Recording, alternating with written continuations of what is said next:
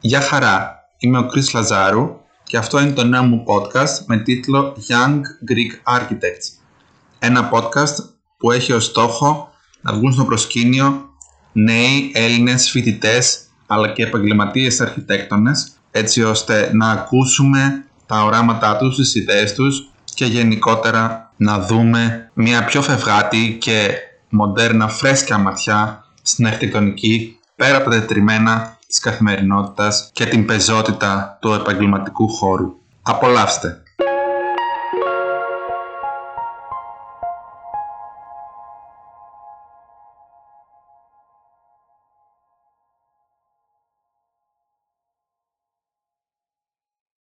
Καλημέρα, καλησπέρα σε όλους, όλες, όλα. Αυτή τη φορά έχουμε μαζί μας την κυρία Βίκη Παναγιωτίδου, η οποία είναι φοιτήτρια από το Bartlett School of Architecture στο Λονδίνο. Μια πάρα πολύ καλή σχολή, όπως θα ξέρετε περισσότεροι και περισσότερες. Βίκη, μπορείς να κάνεις μια εισαγωγή για το ποια είσαι, από πού είσαι, τι κάνεις στη ζωή σου? Μια μικρή εισαγωγή για τη ζωή τη δικιά σου, τέλος πάντων, έτσι, 2-3 λεπτά. Τέλεια. Καλησπέρα και από μένα. Καταρχάς, ευχαριστώ για την πρόσκληση. Και εγώ είμαι η Βίκη Παναγιωτίδου. Είμαι από τη Θεσσαλονίκη, σπούδασα στο Αριστοτέλειο Αρχιτεκτονική, όπου και αποφύτησα το 19 και στη συνέχεια ξεκίνησα απευθείας στο μεταπτυχιακό στην Bartlett, συγκεκριμένα στο Bio-Innovative Design, το οποίο είναι ένα διετές μεταπτυχιακό αρχιτεκτονικής, αλλά είναι διατμηματικό και διεπιστημονικό με την έννοια ότι οι συμφοιτητές μου δεν έχουν μόνο αρχιτεκτονικό background, δεν είναι μόνο αρχιτέκτονες, είναι και από άλλους επιστημονικούς κλάδους, κυρίως χημική, φυσική, επιστήμες ζωής και άλλα, αλλά νομίζω αυτά θα μπορέσουμε να τα αναπτύξουμε και λίγο παραπάνω στη συνέχεια. Ωραία, ωραία. Πολύ ενδιαφέρον αυτό που είπες. Είναι μια κατεύθυνση που είναι πολύ, έτσι, είναι ένα πολύ δυνατό trend, ας πούμε, τα τελευταία χρόνια και είναι πολλά υποσχόμενο σίγουρα. Οπότε θα σου ζητήσω τώρα, αν μπορείς, να αναλύσεις 1, 2, 3 όσα θες project ή εργασίες ή δουλειές ακόμα που έχεις κάνει στο παρελθόν μέσα σε πλαίσιο σχολών ή δουλειών, μέσα από τα εργασία σου, τέλος πάντων, να μας εξηγήσεις κάτι σχετικά με αυτά τα project και να αναλύσεις γιατί θεωρείς ότι είναι αξιόλογα, γιατί θεωρείς ότι αξίζει να ακουστούν. Πιστεύω ότι θα έχει πολύ μεγάλο ενδιαφέρον, οπότε ναι, αν μπορείς. Βεβαίως. Το project για το οποίο θα μιλήσω είναι η προπτυχιακή διπλωματική μου εργασία με τίτλο «Οικολογία της Ύλης, δομώντας υδάτινα συμβιωτικά πεδία». Και ουσιαστικά πρόκειται για μια αρχιτεκτονική πρόταση για ιαματικά λουτρά, την οποία προσπάθησα να προσεγγίσω μέσα από 2 παράλληλες διαδρομές. Η πρώτη ήταν το πώς μπορούμε να επανενεργοποιήσουμε τα λουτρά της Στέρνης στη Θεσσαλονίκη, τα οποία ναι μεν τώρα είναι ανενεργά, αλλά ήταν ένα σημαντικό κομμάτι της ζωής της πόλης στις προηγούμενες δεκαετίες. Και η δεύτερη, πώς μπορούμε να επιτύχουμε αυτή την επανενεργοποίηση μέσα από μη συμβατική αρχιτεκτονική ύλη. Στην προκειμένη περίπτωση, η μη συμβατική αρχιτεκτονική ύλη, την οποία μελέτησα, ήταν ένα hydrogel με έδρα γέλη, κυταρίνης και χιτοζάνης σε διάφορες προσμίξεις. Και εδώ είναι το ενδιαφέρον σημείο που η περιοχή μελέτης και το υλικό μελέτης συναντήθηκαν και δημιούργησαν ένα πολύ ενδιαφέροντα συνδυασμό, γιατί αν αναλογιστούμε ότι η κυταρίνη βρίσκεται στα κυταρικά τυχώματα των φυτών και η χιτοζάνη βρίσκεται στα κελύφη των αρθρόποδων, στα οστρακοειδή, αλλά και σε κάποιους μύκητες και αλλού. Και από την άλλη, αν σκεφτούμε ότι τα λουτρά της Στέρνης βρίσκονται κοντά στο χιτά της πόλης της Θεσσαλονίκης και έχουν κοντά τους και ένα δάσος κονοφόρων, αυτόματα μπορούμε να δούμε πώς η κυταρίνη και η χιτοζάνη εμφανίζονται κοντά στην περιοχή μελέτης και ταυτόχρονα δημιουργούν και ένα σύνδεσμο μεταξύ της πόλης, των απορριμμάτων της και του νέου site της νέας αρχιτεκτονικής πρότασης. Οπότε, επί της ουσίας, προτείνεται μια νέα κυκλική ροή ενέργειας και ύλης ανάμεσα στην πόλη, στο χιτά και στη νέα αρχιτεκτονική που δημιουργείται, που νομίζω είχε ιδιαίτερο ενδιαφέρον. Και αυτό με έκανε να συνεχίσω να σκέφτομαι σε δεύτερο επίπεδο πώς μπορώ να αρχίσω να δημιουργώ με αυτά τα δεδομένα. Οπότε το δεύτερο πράγμα που ξεκίνησα να σκέφτομαι είναι η κλίμακα. Πώς μπορείς να συνδυάσεις την κλίμακα μιας αρχιτεκτονικής μελέτης ενός τέτοιου κτηρίου, τέτοιου μεγέθους, όπως το κτίριο των Λουτρών, και την κλίμακα της ύλης. Οπότε ξεκινώντας από την ανοκλίμακα, από το πώς τα δύο αυτά συστατικά συνδυάζονται για να δημιουργήσουν το υλικό που συζητάμε, επί της ουσίας αυτό που συμβαίνει είναι ότι οι ίνες της κυταρίνης δρούν σαν ενίσχυση για τα μόρια της χιτοζάνης, δημιουργώντας ένα τρισδιάστατο πλέγμα και ένα υλικό που έχει μία αλφα αντοχή. Και σκέφτηκα πώς μπορεί αυτή η διάδραση μεταξύ των δύο συστατικών να μεταφραστεί σε αρχιτεκτονικό χώρο, οπότε δημιούργησα έναν αλγόριθμο που προσομοιάζει μια τέτοια είδους συμπεριφορά, δηλαδή κατευθυνόμενες κινήσεις σημείων με βάση τη θέση των υπολείπων. Και αυτός ο αλγόριθμος μου έδωσε την βασική χωροοργάνωση του συμπλέγματος. Οπότε φαντάζομαι ότι ο χώρος που προέκυψε είναι κάπως ροϊκός, είναι αρκετά προσβάσιμος, δεν είναι ιδιαίτερα εξελισσόμενος και έντονος στον κατακόρυφο άξονα, είναι περισσότερο σαν τοπογραφική χειρονομία. Γιατί αυτό που ήθελα να πετύχω ήταν μια επανασύνδεση του ανθρώπου με τη φύση μέσα από τη διαδικασία του λουτρού και μέσα από την επίσκεψή του σε αυτό το κτίριο. Ήθελα να καταργήσω τα όρια μεταξύ ανοιχτού και κλειστού, της φύσης και του κατασκευασμένου και να μεταφέρω ποιότητες μιας πολύ μικρής κλίμακας σε μια πολύ μεγαλύτερη για να πω τι καινούριο μπορεί να προσφέρει αυτό σε έναν αρχιτεκτονικό χώρο. Πάντως υπάρχει μια βασική χωροοργάνωση, υπάρχουν τρία κύρια συμπλέγματα τα οποία δημιουργήθηκαν με βάση τη διαδικασία που ακολουθείς σε ένα λουτρό, η οποία εξαρτάται πολύ από τη θερμοκρασία του νερού, δηλαδή ξεκινάμε από τα θερμά, συνεχίζουμε στα χλιαρά και καταλήγουμε στα ψυχρά. Και το κάθε ένα από αυτά τα συμπλέγματα είχε φυσικά και τους απαραίτητους βοηθητικούς χώρους, ενώ ανάμεσά τους υπήρχαν οι μη υπαίθριοι και οι υπαίθριοι χώροι, οι οποίοι είχαν περισσότερο δημόσιο χαρακτήρα και ήταν ουσιαστικά ο συνδετικός κρίκος μεταξύ των διάφορων σταδίων της λουτρικής διαδικασίας, έτσι ώστε κάθε φορά που περνάς από τη μία φάση στην άλλη, να έρχεσαι και σε επαφή με το μέρος, με τη φύση και με τους ανθρώπους που βρίσκονται εκεί. Αυτή η ιδέα μου προέκυψε μελετώντας τη σημασία και το χαρακτήρα των λουτρικών κτηρίων ιστορικά και παρατηρώντας ότι ιδιαίτερα στην αρχαιότητα τα λουτρά είχαν έναν έντονο δημόσιο χαρακτήρα, ήταν κτήρια δημόσια. Επιπλέον, αυτός ο αλγόριθμος, ο ίδιος αλγόριθμος, βοήθησε να αντιληφθώ και πώς οι διάφορες συστάσεις θα μπορούσαν να κατανεμηθούν στο κτίριο, γιατί είχαν άλλες ποιότητες αντοχής σε φελκισμό, σε θλίψη. Και επίσης, παρατηρώντας και τα αποτελέσματα του αλγορίθμου, αλλά παρακολουθώντας και το ίδιο το υλικό μέσα από πειράματα που έκανα με τα χέρια, με τον τρόπο που στεγνώνει, με τον τρόπο που διαμορφώνεται, κατάφερα να κατανείμω και τις διάφορες υλικές ποιότητες στα διάφορα σημεία αυτού του χώρου.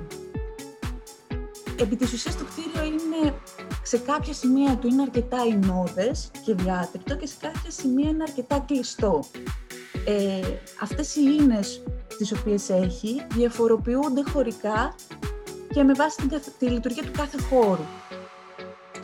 Έτσι, στους κλειστούς λουτρικούς χώρους είναι πιο ήπιες, η τοιχοποιία είναι λιγότερο αδρή, το νερό αρχίζει και κυριαρχεί περισσότερο και δημιουργεί μια ατμόσφαιρα αντανακλάσεις, ενώ σταδιακά όσο μεταφέρεσαι στους μεταβατικούς χώρους, αρχίζει και κορυφώνεται η διατριτότητα, γίνεται περισσότερο ανάγλυφο, με αποτέλεσμα να οδηγήσει, ας πούμε, σε στεγασμένους ημιυπαίθριους και τελείως υπαίθριους χώρους, για να ξαναακολουθήσεις ξανά την ίδια διαδικασία εισαγωγής στο δεύτερο σύμπλεγμα. Γενικά νομίζω ότι η πρόταση αυτή έχει ενδιαφέρον επειδή ισορροπεί και ακροβατεί κάπως ανάμεσα στο απτό και στο φανταστικό και είναι μια ιδέα η οποία μου προέκυψε γιατί η αλήθεια είναι ότι όσο πιο κοντά πλησιάζεις στην επιστήμη και κατανοείς το πώς λειτουργούν τα πράγματα, τόσο περισσότερο απελευθερώνεται η φαντασία σου και μπορείς να οδηγηθείς άμεσα από κάτι πολύ πραγματικό σε κάτι πολύ φαντασιακό. Και νομίζω ότι αυτό έχει πολύ ενδιαφέρον για την αρχιτεκτονική του σήμερα και του μέλλοντος. Γιατί πλέον το ίδιο το υλικό, προερχόμενο από δύο συστατικά τα οποία βρίσκονται σε αυθονία και αχρησιμοποιείται στο φυσικό περιβάλλον, και όντας ένα υλικό που δεν έχει την ίδια διάρκεια ζωής με τα συμβατικά υλικά, επιτρέπει στην αρχιτεκτονική να αναπλάθεται και να αναδημιουργείται συχνότερα και να διαμορφώνει νέες χωρικές ποιότητες σε μικρότερα χρονικά διαστήματα από ότι η συμβατική αρχιτεκτονική. Δηλαδή, το κτίριο ξεκινά να γίνεται περισσότερο δυναμικό, να αλλάζει και να διαμορφώνεται ανάλογα με τις συνθήκες που το περιβάλλουν και ταυτόχρονα, όντας περισσότερο τρωτό, έχει και περισσότερες δυνατότητες να ξανασχεδιαστεί, να ξαναδημιουργηθεί και να τα κάνει όλα αυτά χωρίς να επιβαρύνει το περιβάλλον, αφού το υλικό είναι πλήρως βιοδιασπόμενο. Ναι, ωραία. Πολύ ενδιαφέρον. Ωραία. Θα μπορούσες σε αυτό το σημείο να μιλήσεις λίγο για το ποια είναι η αρχιτεκτονική σου φιλοσοφία, δηλαδή όταν βρίσκεσαι μπροστά από ένα λευκό χαρτί και σου ζητάνε να σχεδιάσεις κάτι, υπάρχει κάποιο μοτίβο σκέψης που ακολουθείς, υπάρχει ίσως κάποια προσωπικότητα από τον τομέα της αρχιτεκτονικής η οποία σε έχει γοητεύσει ιδιαίτερα και προσπαθείς κατά κάποιο τρόπο να μιμηθείς κάποια στοιχεία από τη δουλειά τους. Φαντάζομαι σίγουρα θα έχεις κάποιο είδους αγάπη για την Έρη Όξμαν. Αυτό είναι αλήθεια. Ναι, λοιπόν, η διαδικασία της αρχιτεκτονικής δημιουργίας νομίζω για μένα είναι ένα κράμα πραγμάτων, όπως και για τους περισσότερους από εμάς στην πραγματικότητα. Δηλαδή, πολλές φορές σίγουρα έχουμε αυτό που ανέφερες, τα βασικά σημεία επιρροής, ας πούμε, τα βασικά σημεία αναφοράς, τις επιρροές μας, αλλά για μένα είναι η έμπνευση και πώς ξεκινάω να δημιουργήσω. Έχει να κάνει και με τις εμπειρίες και τα βιώματα που είχα. Για παράδειγμα, η πολυφωνία, η πολυπλοκότητα, η ποικιλία που σε πρώτο επίπεδο φαίνεται να μην έχει ελληνική πόλη, αλλά για μένα βρίσκεται στις λεπτομέρειες και την έχει ίσως μέσα από το άναρχο, μέσα από το παράτυπο, μέσα από το παράνομο κάποιες φορές. Δημιουργεί μια τέτοια ένταση και μια πολυπλοκότητα στον τρόπο που βιώνεις την πόλη, η οποία δεν συναντάται εύκολα στο εξωτερικό. Σίγουρα για κάποιους μπορεί να είναι ένα αρνητικό, να είναι ένας αγχωτικός παράγοντας, ο οποίος σου δυσκολεύει τη ζωή πολλές φορές και σίγουρα έχει πολλά στοιχεία που είναι αρνητικά και θα μπορούσαν να λείπουν. Αλλά νομίζω ότι αυτό το οργανικό χάος, το ότι υπάρχει μια τυπολογία στην ελληνική πολυκατοικία, υπάρχει ένα επαναλαμβανόμενο μοτίβο, αλλά ταυτόχρονα δεν υπάρχει κιόλας. Δηλαδή δεν είναι στο βαθμό της επαναληψιμότητας που βλέπεις στο εξωτερικό. Αυτό με μαγεύει. Δηλαδή μου αρέσει το γεγονός ότι υπάρχει ένα σύστημα κανόνων, αλλά ταυτόχρονα υπάρχει και μια ελαφριά απόκληση κάθε φορά που δημιουργείς κάτι από τον κανόνα. Και πολλά πράγματα μαζί που ακολουθούν αυτή τη λογική σου δημιουργούν αυτή την πολυπλοκότητα. Μετά, όπως φάνηκε νομίζω και από την προηγούμενη περιγραφή μου, ένα στοιχείο που σκέφτομαι πολύ και με προβληματίζει και είναι από τα βασικά στοιχεία έμπνευσης για μένα, είναι η υλικότητα. Με τι υλικά δημιουργούμε και πώς δημιουργούμε αυτά τα υλικά. Γιατί νιώθω ότι αρχιτεκτονικά κάποιες φορές το τις σχεδιάζουμε, πώς το σχεδιάζουμε και γιατί το σχεδιάζουμε έτσι, δεν είναι πάντα απόλυτα συνδεδεμένα. Κάποιες φορές ο σχεδιασμός είναι αποκομμένος από την υλικότητά του, από τη λειτουργικότητά του, το οποίο δεν είναι πάντα απαραίτητα κακό και νομίζω ότι και αυτή η απόκληση δίνει μια χάρη όταν χειρίζεται σωστά. Αλλά νομίζω ότι αν είχαμε έναν πιο ενεργό διάλογο που προσπαθώ εγώ να δημιουργήσω και μέσα από τις σπουδές μου και μέσα από την αρχιτεκτονική πρακτική μου με την ύλη και το τι έχει αυτή να μου πει για το πώς μπορούμε να δημιουργήσουμε με αυτήν, είναι ένα από τα βασικά στοιχεία, ας πούμε, της αρχιτεκτονικής μου δημιουργίας. Το επόμενο είναι το συγκείμενο, το λεγόμενο context. Θεωρώ ότι είναι πολύ σημαντικό και δεν μιλάω μόνο για το συγκείμενο πολιτιστικά και κοινωνικά, την περιοχή ενός site, αλλά μιλάω περισσότερο για το περιβαλλοντικό και το αόρατο συγκείμενο που υπάρχει πάντα στην αρχιτεκτονική. Γιατί στην αρχιτεκτονική τείνουμε κάποιες φορές να αναλύουμε, ας πούμε, ένα site, το σημείο της επέμβασης, με βάση τα πράγματα που αντιλαμβανόμαστε, τα φυσικά αντικείμενα που υπάρχουν εκεί, τις ποιότητες του χώρου κλπ. Αλλά υπάρχουν και πάρα πολλά πράγματα, ατμοσφαιρικά στοιχεία, περιβαλλοντικά στοιχεία, τα οποία είναι αόρατα και έχουν ακόμα μεγαλύτερη επίδραση από αυτά που εμείς αντιλαμβανόμαστε και θεωρούμε ως σημαντικά σε μια ανάλυση. Και εμπνεόμενοι από αυτό, ακολουθώντας αυτή τη ροή της σκέψης, θεωρώ ότι και τα δεδομένα, τα data και το information, τα δεδομένα και η πληροφορία είναι επίσης πολύ σημαντικά. Το πώς δηλαδή η αρχιτεκτονική σου ιδέα, ο στοχασμός σου, η φαντασία ενημερώνεται από δεδομένα και πληροφορίες που αντλείς από την περιγραφή, από το στόχο σου, από τα υλικά σου, από την δημιουργική σου τάση και πώς τα εφαρμόζεις στη συνέχεια, μέσα από κάνοντας αυτή την εφαρμογή ενημερωμένη από τα δεδομένα και την πληροφορία που συλλέγεις. Δηλαδή, για μένα μπορείς να κάνεις πολλές ακραίες σκέψεις, τρελές ιδέες που λέμε, και να τις κάνεις αρχιτεκτονική πρόταση και να είναι μια στιβαρή αρχιτεκτονική πρόταση που να έχει πράγματα να δώσει, αρκεί να είναι ενημερωμένη, να είναι εδρεωμένη πάνω σε πράγματα τα οποία έχεις αντλήσει από όλους τους προηγούμενους παράγοντες που προανέφερα. Και ουσιαστικά αυτό που προσπαθώ να δημιουργήσω εγώ μέσα από την αρχιτεκτονική, με δική μου αρχιτεκτονική φιλοσοφία, είναι ότι κάθε τι που σχεδιάζεις είναι ένα σύστημα. Δεν σχεδιάζεις ένα αντικείμενο, δεν σχεδιάζεις ένα κτίριο, δεν σχεδιάζεις οτιδήποτε εφάπτεται της αρχιτεκτονικής δημιουργίας όπως την ξέρουμε, αλλά στην πραγματικότητα σχεδιάζεις ένα σύστημα στο οποίο πράγματα τα οποία έχεις σχεδιάσει εσύ, αλλά και πράγματα που προϋπάρχουν ή που θα ενταχθούν αφού ολοκληρώσεις το σχεδιασμό μέσα σε αυτό το σύστημα, θα το καθορίσουν στην τελική του μορφή. Κάποιες φορές τείνουμε, ας πούμε, σαν αρχιτέκτονες να έχουμε αυτό το σύνδρομο του Θεού, ότι σχεδιάζω κάτι από την αρχή μέχρι το τέλος και ξέρω πώς θα πάει και ξέρω τι θα είναι. Και φυσικά αυτό είναι απαραίτητο, αλλά νομίζω ότι μπορείς να φτάσεις, ας πούμε, σε μια αρκετά καλή ενημερωμένη σχεδιαστική πρόταση μόνο όταν αντιλαμβάνεσαι το μέγεθος και την έκταση των επιρροών και των επιδράσεων που θα έχει αυτό που προσθέτεις εκεί που το προσθέτεις σαν αρχιτέκτονας. Και φυσικά αυτές όλες οι σκέψεις μου γεννήθηκαν επειδή είχα, όπως ανέφερες, συγκεκριμένους ανθρώπους από τους οποίους εμπνεύστηκα, των οποίων τη δουλειά παρακολουθεί η Νέα Υόρκη, είναι σαφέστατα μία από αυτούς τους ανθρώπους, το Mediated Matter Group, που είναι ουσιαστικά πρωτοπόρο και στο κομμάτι του Bio-Integrated Design και σε όλη αυτή την ιδέα της αρχιτεκτονικής ως σύγκληση τέχνης, επιστήμης, φύσης, μηχανικής. Αλλά ταυτόχρονα μου αρέσει να δίνω πολύ και από άτομα που είναι εκτός του αρχιτεκτονικού χώρου. Με ενδιαφέρει ιδιαίτερα η φιλοσοφία, με ενδιαφέρουν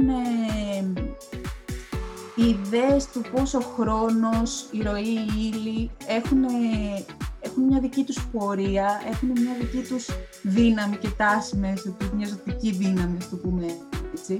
Για παράδειγμα, η δουλειά της Jane Bennett και της Rose Predapi, οι οποίες είναι φιλόσοφοι, πολιτική επιστήμονα και φιλόσοφος, και φυσικά και αρχιτεκτονικά η δουλειά της Ρέιτσε Λάμπστρομ, του Κώστα Γρηγοριάδη. Πιστεύω ότι υπάρχουν πολλοί δημιουργοί τώρα οι οποίοι έχουν καιρό που ασχολούνται με αυτά τα πράγματα και έχουν μια προσέγγιση στην αρχιτεκτονική που μπορεί να μην βασίζεται μόνο στα λεγόμενα βιοηλικά, βιοσυνθετικά υλικά, αλλά έχουν όλη αυτή τη λογική που προσυζητήσαμε της σύνθεσης, της αρχιτεκτονικής ως σύστημα, ως διάδραση, ως δυναμικό πεδίο συνάντησης, που είναι αρκετά ενδιαφέρουσα και σε εμπνέει να δημιουργήσει. Εμένα προσωπικά με εμπνέει αρκετά να δημιουργήσω. Το ίδιο ισχύει και για το LAST, το Research Group. Νομίζω ο Ecologic Studio. Έχω πολλούς, Φρανσουά Ρος και φυσικά ο Μάρκος Κρούς, η αρχιτεκτονική του Μάρκος Κρούς, που είναι και ο διευθυντής του μεταπτυχιακού.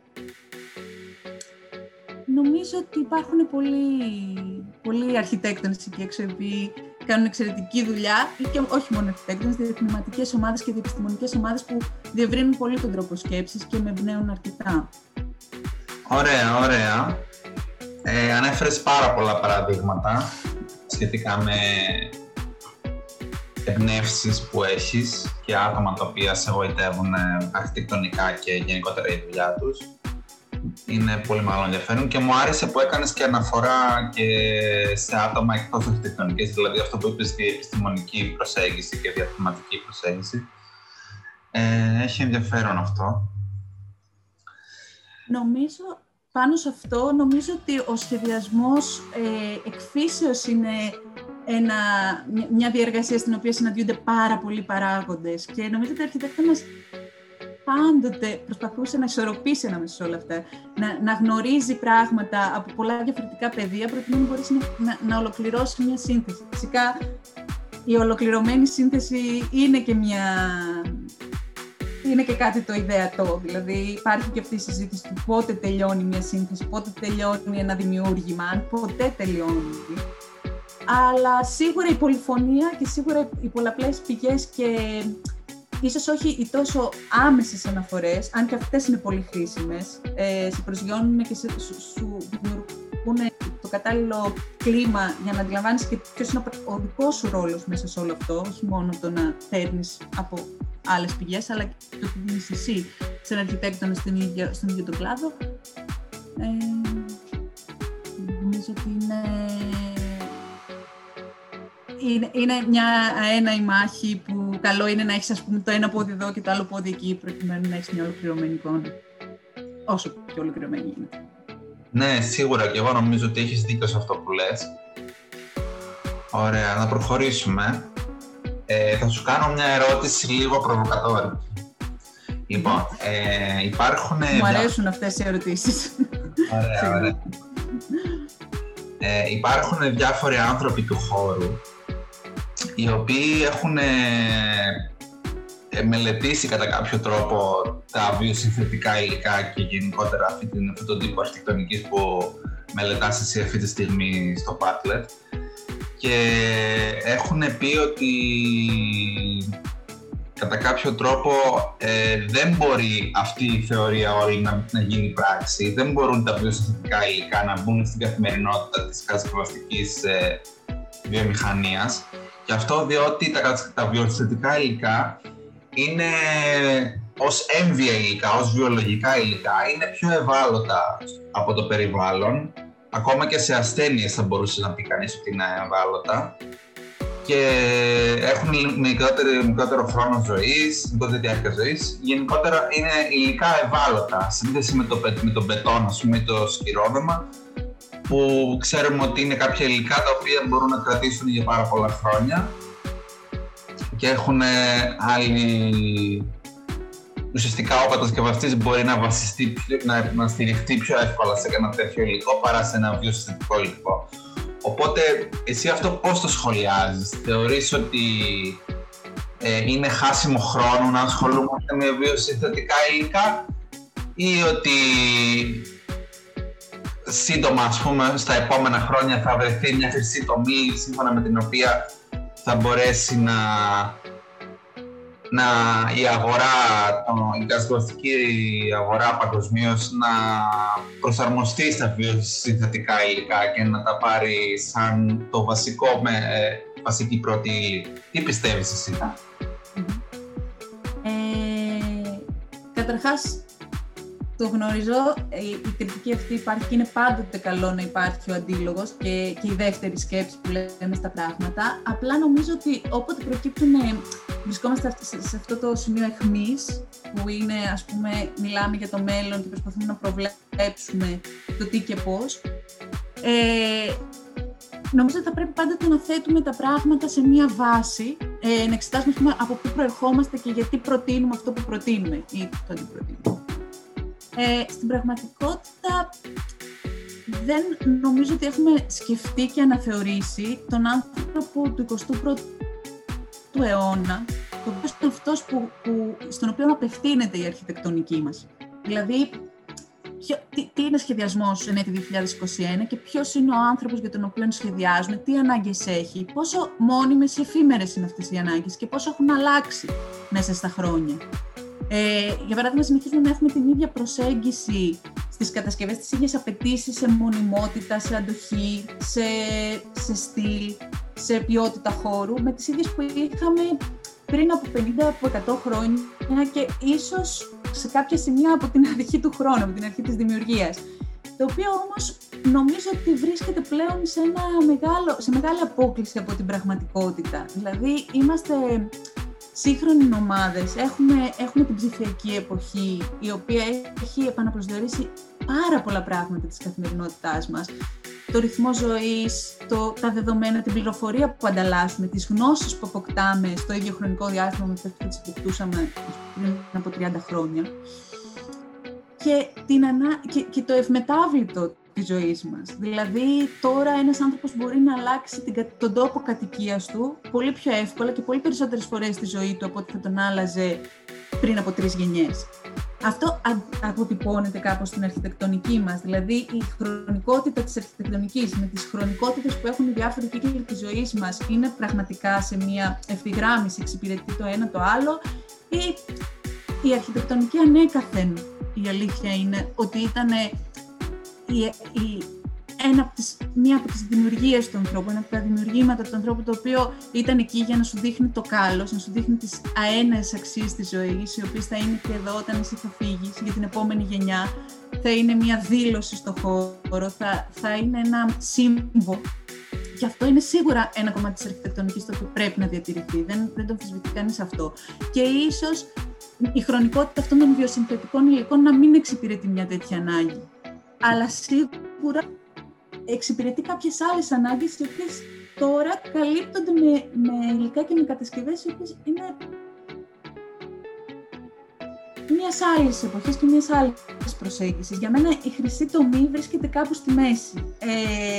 Δηλαδή πιστεύω ότι υπάρχει χώρος και για αυτά τα υλικά, και για τα υλικά που χρησιμοποιούσαμε, αλλά προσοχή, υλικά που χρησιμοποιούσαμε με έναν τρόπο ο οποίος είναι ενημερωμένος πλέον, και έχουμε αποφύγει τα βλαβερά, τα επιβλαβή για το περιβάλλον, τα επιβλαβή για τον άνθρωπο. Γιατί είναι πολύ σωστό αυτό που ανέφερες πριν, ότι όντως κάποια βιοσυνθετικά υλικά, ας πούμε, είναι καταδικασμένα να αποτύχουν και ίσως υπάρχει κίνδυνος να γίνουν εστίες, μικροβίων ή το οτιδήποτε, αν η λειτουργία της δεν πάει όπως προβλέπεται, αν δεν υπάρχει σωστή μελέτη από πίσω. Γιατί υπάρχει και ένα ολόκληρο κομμάτι που μελετά ακριβώς αυτό το τι bioreceptivity, τι βιοαποδοχή, ας πούμε, έχουν αυτά τα υλικά σε μικροοργανισμούς, ώστε να αποφεύγονται τέτοιες καταστάσεις. Αλλά συμφωνώ ότι υπάρχει αυτός ο κίνδυνος, δεν σκεφτόμαστε όμως ποτέ το τι, πόσο επιβλαβή είναι τα υλικά που ήδη χρησιμοποιούμε ή που χρησιμοποιούσαμε μέχρι πολύ πρόσφατα. Για μας τους ίδιους. Επειδή απλώς δεν βλέπουμε αυτή τη φθορά ή αυτό το μούχλιασμα, το σπάσιμο, την ανάπτυξη του μικροοργανισμού. Δεν μπορείς να τη δεις με γυμνό μάτι ή τη βλέπεις όταν έχει φτάσει σε ένα προχωρημένο στάδιο που έχει κλάσει ένας τύπος, για παράδειγμα. Επίσης πιστεύω ότι, για να γυρίσω λίγο πίσω στην ιδέα του εφήμερου και το αν τελικά η αρχιτεκτονική πρέπει να αρχίσει να έχει κάποιες απαντήσεις και ως προς το εφήμερο της ζωής και ως προς την ευμεταβλητότητα της ζωής μας. Νομίζω ότι έχουμε κατά κάποιο τρόπο συγχωρήσει το εφήμερο και το έχουμε αποδεχτεί στα virtual περιβάλλοντα. Αν και δημιουργούμε virtual περιβάλλοντα αρχιτεκτονικά, τα οποία κάποιες φορές είτε μένουν για πάντα online και μπορείς να τα επισκεφθείς, αλλά ξέρουμε ότι έχουν μία εφημερότητα και έχουν μία άλλη ελευθερία από ό,τι έχουμε τα φυσικά περιβάλλοντα και αυτό δεν το έχουμε κάνει. Ή τέλος πάντων δεν έχουμε αρχίσει να το σκεφτόμαστε τόσο πολύ και για τα φυσικά περιβάλλοντα. Φυσικά υπάρχουν άλλοι περιορισμοί και άλλοι κανόνες όταν δημιουργείς ένα φυσικό αντικείμενο και όταν δημιουργείς ένα virtual αντικείμενο. ένα κτίριο ή οτιδήποτε. Αλλά νομίζω ότι θα πρέπει να αρχίσει να επηρεάζεται και η ίδια η φυσική αρχιτεκτονική, τα δημιουργήματά μας από όλες αυτές τις νέες συνθήκες της ζωής μας, τις αλλαγές που έχουν έρθει. Ωραία απάντηση αυτή που έδωσες. Πολύ σωστή και εύστοχη. Ας κάνω μια άλλη ερώτηση λοιπόν, σχετική πάλι με την προηγούμενη. Εφόσον λοιπόν εσύ έχεις μια θετική άποψη και αισιόδοξη οπτική προς τα βιοαισθητικά υλικά, και καλά κάνεις βέβαια, μπορείς να μου κάνεις μια... να προσπαθήσεις να μου πεις σε πόσα χρόνια πιστεύεις ότι αυτά τα υλικά θα μπορούσαν να αποτελέσουν την όρμα της κατασκευαστικής βιομηχανίας και όχι ένα κομμάτι το οποίο υφίσταται μόνο σε κάποια εργαστήρια πανεπιστημίων υπερεξελιγμένα, υπερεξειδικευμένα. Σε πόσα χρόνια πιστεύεις ότι αυτό το πράγμα θα μπορέσει να αποδώσει καρπούς και να μετουσιώσει το μήνυμα το οποίο φέρει της βιωσιμότητας και της οικολογίας, να το μετουσιώσει στην πραγματική ζωή και να γίνει πραγματικότητα. Πότε περίπου πιστεύεις ότι θα μπορεί να γίνει αυτό το πράγμα? Δηλαδή εσύ που έχεις μια παραπάνω ασχολία με αυτό το θέμα, μπορείς να προβλέψεις κάτι τέτοιο?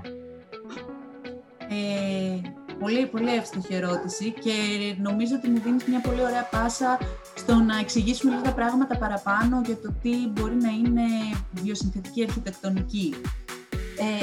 Υπάρχουν πολλές κλίμακες και πολλά είδη υλικών και υλικοτήτων και αιωνόντων τα οποία εντάσσονται στο κτισμένο περιβάλλον ως υλικά ή έρχονται μετά με τα ίδια τελικά ως αποδέκτες τους να προσθεθούν στο κτίριο. Και αυτές οι διάφορες κλίμακες που υπάρχουν ουσιαστικά υποδεικνύουν και το πόσο υλοποιήσιμα άμεσα είναι. Δηλαδή υπάρχουν κάποια παραδείγματα τα οποία ήδη έχουν αρχίσει να εφαρμόζονται σε μικρή κλίμακα, σε πειραματικό στάδιο, αλλά εφαρμόζονται στην πραγματική ζωή και έχουν αρκετά αισιόδοξα αποτελέσματα. Δηλαδή υπάρχει ένα μέλλον και μια προοπτική. Θέλω να πω ότι πάντοτε σε οποιοδήποτε καινούριο πεδίο μπορείς να φτάσεις στα extremes, να φτάσεις στα όρια και να προτείνεις κάτι το οποίο είναι πραγματικά πολύ υπερεξειδικευμένο, θέλει ειδικό εξοπλισμό, θέλει συντήρηση, ακραία μεγάλα protocols και όλα αυτά. Αλλά υπάρχουν και βιοσυνθετικές λύσεις οι οποίες είναι πιο απτές και πιο κοντά στην πραγματικότητα. Γιατί αν το καλοσκεφτούμε, όσο τρελή και αν ακούγεται αυτή η ιδέα, ας πούμε, όσο εξειδικευμένη και ειδική, ή στην πραγματικότητα μιλάμε για το πώς μπορούμε να αρχίσουμε να έχουμε ένα διάλογο με έμβια ύλη που υπάρχει ήδη γύρω μας. Δηλαδή, θέλω να πω ότι αυτοί οι μικροοργανισμοί για τους οποίους συζητάμε, τα έμβια όντα, σε μικρό μέγεθος φυσικά, αλλά και σε μεγαλύτερο, υπάρχουν ήδη γύρω μας και με κάποιο τρόπο είτε διαδρούν με εμάς λίγο, είτε δεν διαδρούν καθόλου, υπάρχει μια ανταγωνιστική σχέση. Οπότε, εμείς αυτό που προσπαθούμε να βρούμε τώρα μέσα από τη βιοσυνθετική αρχιτεκτονικής είναι ουσιαστικά η δημιουργία ενός συστήματος που θα έχει χώρο και για αυτούς τους παράγοντες. Σταματάμε πλέον να σχεδιάζουμε μόνο για τον άνθρωπο και σχεδιάζουμε και για άλλα έμβια όντα, για έμβια ύλη. Στο πόσο καιρό αυτή η απόπειρα θα είναι η νέα νόρμα, γιατί πάλι εδώ μιλάμε, πάλι εδώ τίθεται το θέμα της κλίμακας. Εγώ πιστεύω δηλαδή ότι υπάρχουν ήδη πολλές μικρές κοιτίδες παντού εκολαπτώμενες που φέρνουν αυτό το νέο κύμα, αλλά η νέα νόρμα, ο όρος ας πούμε ο ίδιος, υπονοεί ότι θα είναι σε μια μεγάλη κλίμακα, θα έχει ευρία εφαρμογή, θα υπάρχει παντού στον κόσμο.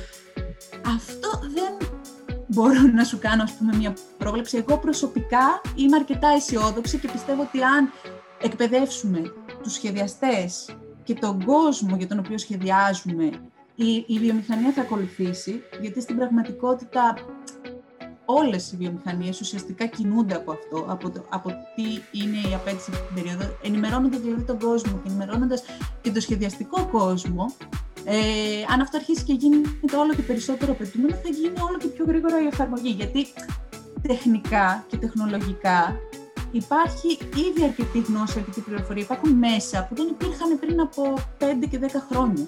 Δηλαδή, αν σκεφτείς και μόνο τον τρόπο που έχει αλλάξει ο ίδιος ο σχεδιασμός εδώ και 5 χρόνια, με τα εργαλεία που έχουμε ως συμβατικός, ως συνηθισμένος αρχιτεκτονικός σχεδιασμός, μπορείς να φανταστείς πόσο θα έχουν προοδεύσει, ας πούμε, και οι αντίστοιχες επιστημονικές ανακαλύψεις, σε τρόπους που γίνεται η έρευνα. Οπότε θεωρώ ότι η ταχύτητα σίγουρα έχει να κάνει με τη φύση του ίδιου του υλικού και του αντικειμένου, γιατί είναι πολύ διαφορετικό να μεγαλώνεις κάτι, να αφήνεις κάτι να μεγαλώσει οργανικά, και είναι άλλο το να κάνεις πειράματα πάνω σε τυποποιημένα προϊόντα που έχουν μια στάνταρ διαδικασία και προσπαθείς να τα κάνεις, να τα βελτιστοποιήσεις ή το οτιδήποτε, όπως γίνεται με τις τεχνολογικές ανακαλύψεις, ας πούμε. Αλλά σίγουρα αυτό μπορεί να επιταχυνθεί πάρα πολύ και από τον τρόπο που ο κόσμος θα το αγκαλιάσει, θα το ενστερνιστεί και θα το ζητήσει. Θα ζητήσει να ενταχθεί στο χτισμένο περιβάλλον. Γιατί νομίζω ότι πλέον ο άνθρωπος έχει αντιληφθεί και το πού βρίσκεται σε σχέση με τη φύση και με το περιβάλλον γύρω του. Δηλαδή, έχει αντιληφθεί τον αντίκτυπο που έχει, τη δύναμη που έχει, καταστρεπτική ή ανατρεπτική και βελτιωτική απέναντι στο περιβάλλον το ίδιο. Οπότε νομίζω ότι είναι απλά θέμα προσέγγισης και σίγουρα με την προσέγγιση θα έχει και περισσότερη δύναμη στον τομέα, άνθρωποι που ασχολούνται με την έρευνα, άνθρωποι που χρηματοδοτούν την έρευνα, άνθρωποι που είναι διατεθειμένοι να τη δοκιμάσουν και να την εντάξουν στην καθημερινότητά τους. Ωραία, εντάξει, σε ευχαριστώ για αυτή την απάντηση. Ήταν διαφωτιστική. Σε αυτό το σημείο θα ήθελα να κάνω κάτι το οποίο λίγο πολύ το ρωτάω σχεδόν σε όλα τα επεισόδια του podcast που κάνω, και θα ήθελα να εστιάσω στο σημείο ότι εσύ τώρα σπουδάζεις στο Bartlett και από ό,τι μου είχες πει πριν κάνουμε το podcast, έχεις περάσει ένα μικρό μέρος της ζωής σου, κάποιους μήνες τέλος πάντων, στο Λονδίνο, σωστά? Έχω περάσει τον πρώτο χρόνο ολόκληρο και ένα μέρος από αυτό το ακαδημαϊκό έτος στο Λονδίνο. Πολύ ωραία. Πολύ ωραία. Συνεπώς, εφόσον έχεις μια σαφέστατα αρκετή εμπειρία από το Λονδίνο, θα ήθελα, αν μπορείς, να μου κάνεις μια σύγκριση μεταξύ της καθημερινής ζωής στο Λονδίνο και της καθημερινής ζωής στην Ελλάδα, και αν μπορείς να εστιάσεις και λίγο στην αρχιτεκτονική γενικότερα μέσα στην Ελλάδα και στο Λονδίνο. Και δεν σου λέω στην Αγγλία όλοι, γιατί ξέρω ότι το Λονδίνο με την Αγγλία έχει μια μεγάλη απόκληση. Το Λονδίνο είναι μια διεθνής ζώνη, ενώ η Αγγλία είναι μια πιο τοπικιστική κοινωνία, όσο βγαίνεις δηλαδή από το Λονδίνο και από τις μεγάλες πόλεις. Γι' αυτό λοιπόν μπορείς να μου κάνεις μια σύγκριση, και όχι μόνο σχετικά με την αρχιτεκτονική, αλλά και με την φιλοσοφία του πανεπιστημίου, τις εγκαταστάσεις, τον τρόπο διδασκαλίας των καθηγητών, όλα αυτά. Μπορείς να κάνεις μια σύγκριση? Βεβαίως. Νομίζω ότι καταρχάς θέλω να ξεκινήσω ίσως με το ότι ανάλογα με το στάδιο που είστε στην αρχιτεκτονική σου ζωή και στη φοιτητική σου ζωή, τα πράγματα είναι λίγο διαφορετικά, οπότε θα προσπαθήσω να κάνω μια σύγκριση, αλλά σίγουρα κάποια πράγματα τα βλέπω από άλλη σκοπιά και στις δύο περιπτώσεις. Εγώ όντας Θεσσαλονικιά και σπουδάζοντας στη Θεσσαλονίκη, επί της ουσίας γνώρισα την πόλη μου, που είχα ήδη κάποιες εμπειρίες, μέσα από τα μάτια ενός φοιτητή. Σίγουρα η ρυθμή ζωής είναι πολύ διαφορετική από το Λονδίνο. Σίγουρα στο Λονδίνο μιλάμε για μια μητρόπολη, μιλάμε για τελείως άλλη κλίμακα πόλης, αλλά στην πραγματικότητα, όντας φοιτήτρια αρχιτεκτονικής και στις δύο αυτές πόλεις, είχαν πολλά κοινά σημεία αναφοράς. Δηλαδή, περιστρεφόταν αρκετά γύρω από τη σχολή, από την δημιουργία, από την έρευνα πάνω σε αυτό. Και οι δύο σχολές και τα δύο μέρη μου προσέφεραν πολλά πράγματα και σε επίπεδο διαλέξεων, περιεχομένου, προσέγγισης αρχιτεκτονικής. και σίγουρα η καθεμία είχε το δικό της ύφος, με την έννοια ότι τα ίδια αρχιτεκτονικά στοιχεία συζητώνται τις ίδιες έννοιες. Ο κάθε πολιτισμός και η κάθε κουλτούρα έχει μια άλλη μετάφραση, έναν άλλο τρόπο να το επικοινωνήσει. Το πολύ πολύ ενδιαφέρον σίγουρα ήταν ότι σε αυτό το κομμάτι της στο Λονδίνο είχα τη δυνατότητα να έρθω σε επαφή με ανθρώπους από πολλές διαφορετικές εθνικότητες. Και οι περισσότεροι από αυτούς ήταν αρχιτέκτονες, αλλά δεν ήταν κιόλας. Δηλαδή αυτό το κομμάτι της επιστημονικότητας, ότι έχω κάποιους συμφοιτητές στην Bartlett οι οποίοι δεν έχουν αρχιτεκτονικό background, μου έδειξε έναν τελείως διαφορετικό τρόπο σκέψης και προσέγγισης ενός ζητήματος. Δηλαδή παίρνοντας το ίδιο brief, την ίδια αρχιτεκτονική άσκηση, ας το πούμε, ένας άνθρωπος ο οποίος δεν έχει αρχιτεκτονικό background, αλλά καλείται να απαντήσει σε αυτό, έχει μια τελείως διαφορετική προσέγγιση που και εσένα σου ανοίγει νέους ορίζοντες. Στην αρχιτεκτονική της Θεσσαλονίκης, από την άλλη πλευρά, είχα πολλούς ανθρώπους που είχαμε την ίδια εμπειρία της ελληνικής πόλης, για την οποία μίλησα προηγουμένως. Αν και σε αυτό το σημείο να πω ότι το Λονδίνο δεν είναι. Έχει σίγουρα κάποιες περιοχές οι οποίες ακολουθούν ένα συγκεκριμένο κανόνα, έχουν συγκεκριμένο ύφος, αλλά ταυτόχρονα είναι και μία από τις πόλεις στις οποίες μπορείς να δεις πολλούς διαφορετικούς τύπους αρχιτεκτονικής και πολύ συχνά ο ένας δίπλα στον άλλον. Δηλαδή, είναι μία πόλη αντιθέσεων. Σε αυτό το κομμάτι, δεν θα πω τώρα το ιδιαίτερα προκλητικό, έμοιαζε με τη Θεσσαλονίκη, αλλά σίγουρα συναντούσες αυτό το ανατρεπτικό στοιχείο μέσα στην πόλη. Και αυτό ήταν αρκετά ενδιαφέρον. Βέβαια, να πω επίσης ότι στο Λονδίνο δεν είχα τη δυνατότητα να επισκεφτώ όλες τις ζώνες και να γνωρίσω την πόλη όσο καλά ξέρω τη Θεσσαλονίκη, αλλά από όση εμπειρία είχα εκεί, αυτό ήταν κάτι το οποίο μου έμεινε, δηλαδή μου άρεσε αυτή η σχετική ομοιότητα που βρήκα ως προς αυτό. Αυτό που θέλω να πω για το αρχιτεκτονικό περιβάλλον, το ακαδημαϊκό περιβάλλον στην Θεσσαλονίκη, ήταν ότι σε επίπεδο συμφοιτητών σίγουρα ήμασταν σε ένα προπτυχιακό στάδιο που και εσύ ο ίδιος ανακαλύπτεις το τι είναι αρχιτεκτονική για σένα, τι σημαίνει κάνω αρχιτεκτονική, γιατί η αρχιτεκτονική έχει αυτό το παράδοξο ότι τη γνωρίζεις ουσιαστικά με το που ξεκινάς τη σχολή. Δεν είναι παρόμοια με άλλα αντικείμενα που έχεις μια σχετική μικρή τριβή και από μικρότερες ηλικίες, μέσω μαθημάτων του σχολείου ή το οτιδήποτε. Οπότε, και ταυτόχρονα έχει και αυτή την λογική που συνάντησα και στις δύο σχολές, της ομαδικής εργασίας, το οποίο επίσης θεωρώ ότι είναι ιδιαίτερα σημαντικό, γιατί ανακαλύπτεις κάτι και ταυτόχρονα το ανακαλύπτεις μαζί με κάποιον άλλον, μέσα από τα μάτια κάποιου άλλου, και εν τέλει οι επιρροές και το τελικό πράγμα που θα δημορφωθεί είναι μια συνδημιουργία. Είναι αποτέλεσμα αυτής της διάδρασης της δικής σου με τους υπόλοιπους σχεδιαστές, με το αντικείμενο που καλείσαι να σχεδιάσεις, το οτιδήποτε είναι αυτό. Και ίσως αυτή η μίξη και αυτή η ανταλλαγή ιδεών γίνεται και στα δύο περιβάλλοντα με έναν διαφορετικό τρόπο. Στην Bartlett σίγουρα εγώ τουλάχιστον μπήκα με μια ιδέα του τι είναι, έχοντας διαμορφώσει την αρχιτεκτονική μου φιλοσοφία ως ένα βαθμό, με την ηλικία και την εμπειρία που έχω. Και πάλι όμως η ομαδικότητα και το γεγονός ότι στις εργασίες της δουλεύεις ομαδικά, καλείσαι να συνεργαστείς με άλλους ανθρώπους προκειμένου να φτάσεις σε ένα αποτέλεσμα, μου έδειξε ότι πάντοτε η αρχιτεκτονική βασίζεται σε μια συζήτηση. Τώρα όσον αφορά τις υποδομές,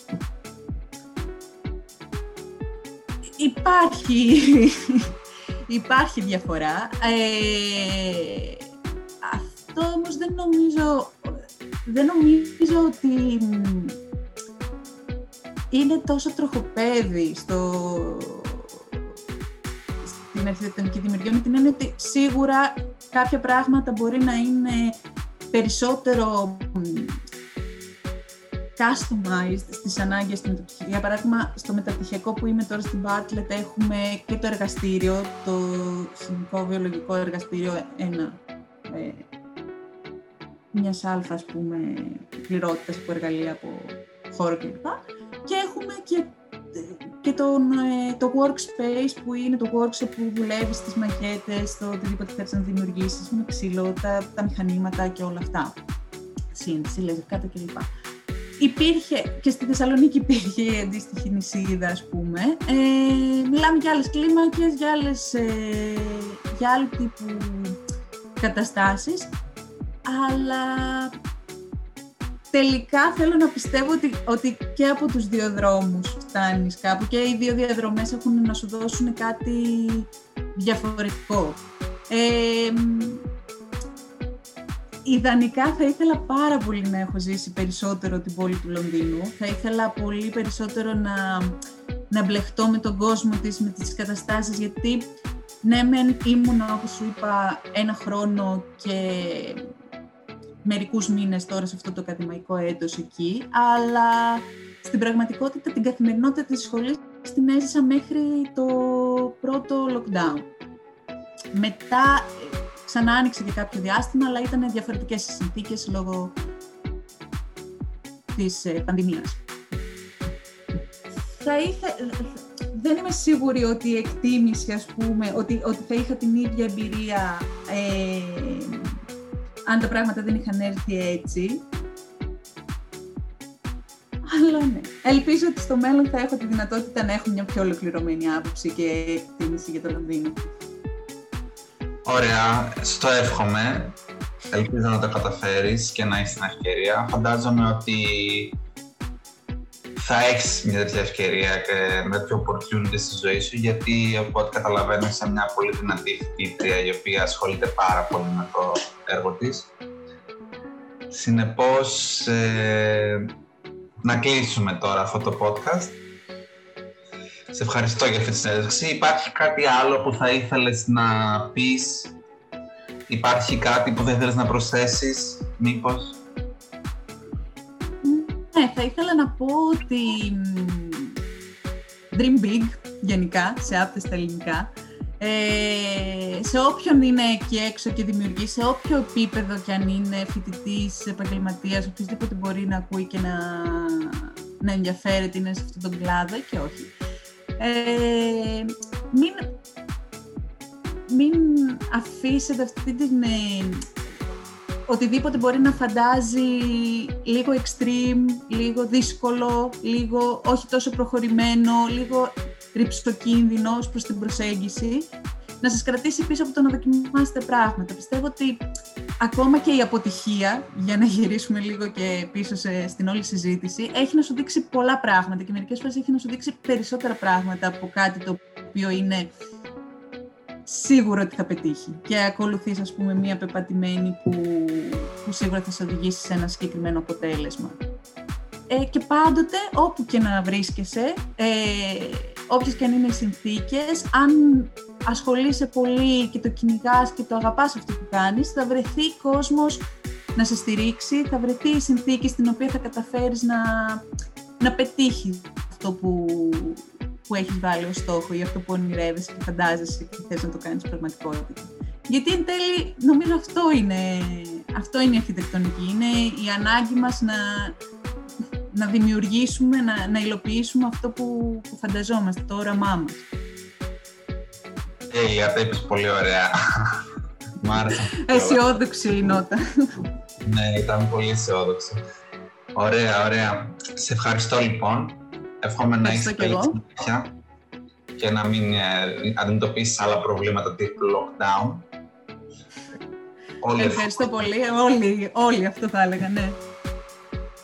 Ναι. Εδώ τελειώνει λοιπόν αυτό το podcast. Όσοι το παρακολουθήσατε, όσοι και όσες το παρακολουθήσατε, για να είμαι και political correct. Και όσα, για να ταιριάζουμε από την αρχή. Βεβαίως. Ευχαριστώ πολύ που τον παρακολουθήσατε και αν σας άρεσε, κάντε ένα σχόλιο, κάντε ένα like, κάντε μια κοινοποίηση ή αν θέλετε να προσθέσετε κάτι σε όλα αυτά που λέμε, μπορείτε να σχολιάσετε κάτι ή να στείλετε ένα email στο podcast και να τα συζητήσουμε. Ευχαριστώ πολύ, Βίκη. Καλή συνέχεια, εύχομαι. Ευχαριστώ πολύ και εγώ. Καλή συνέχεια.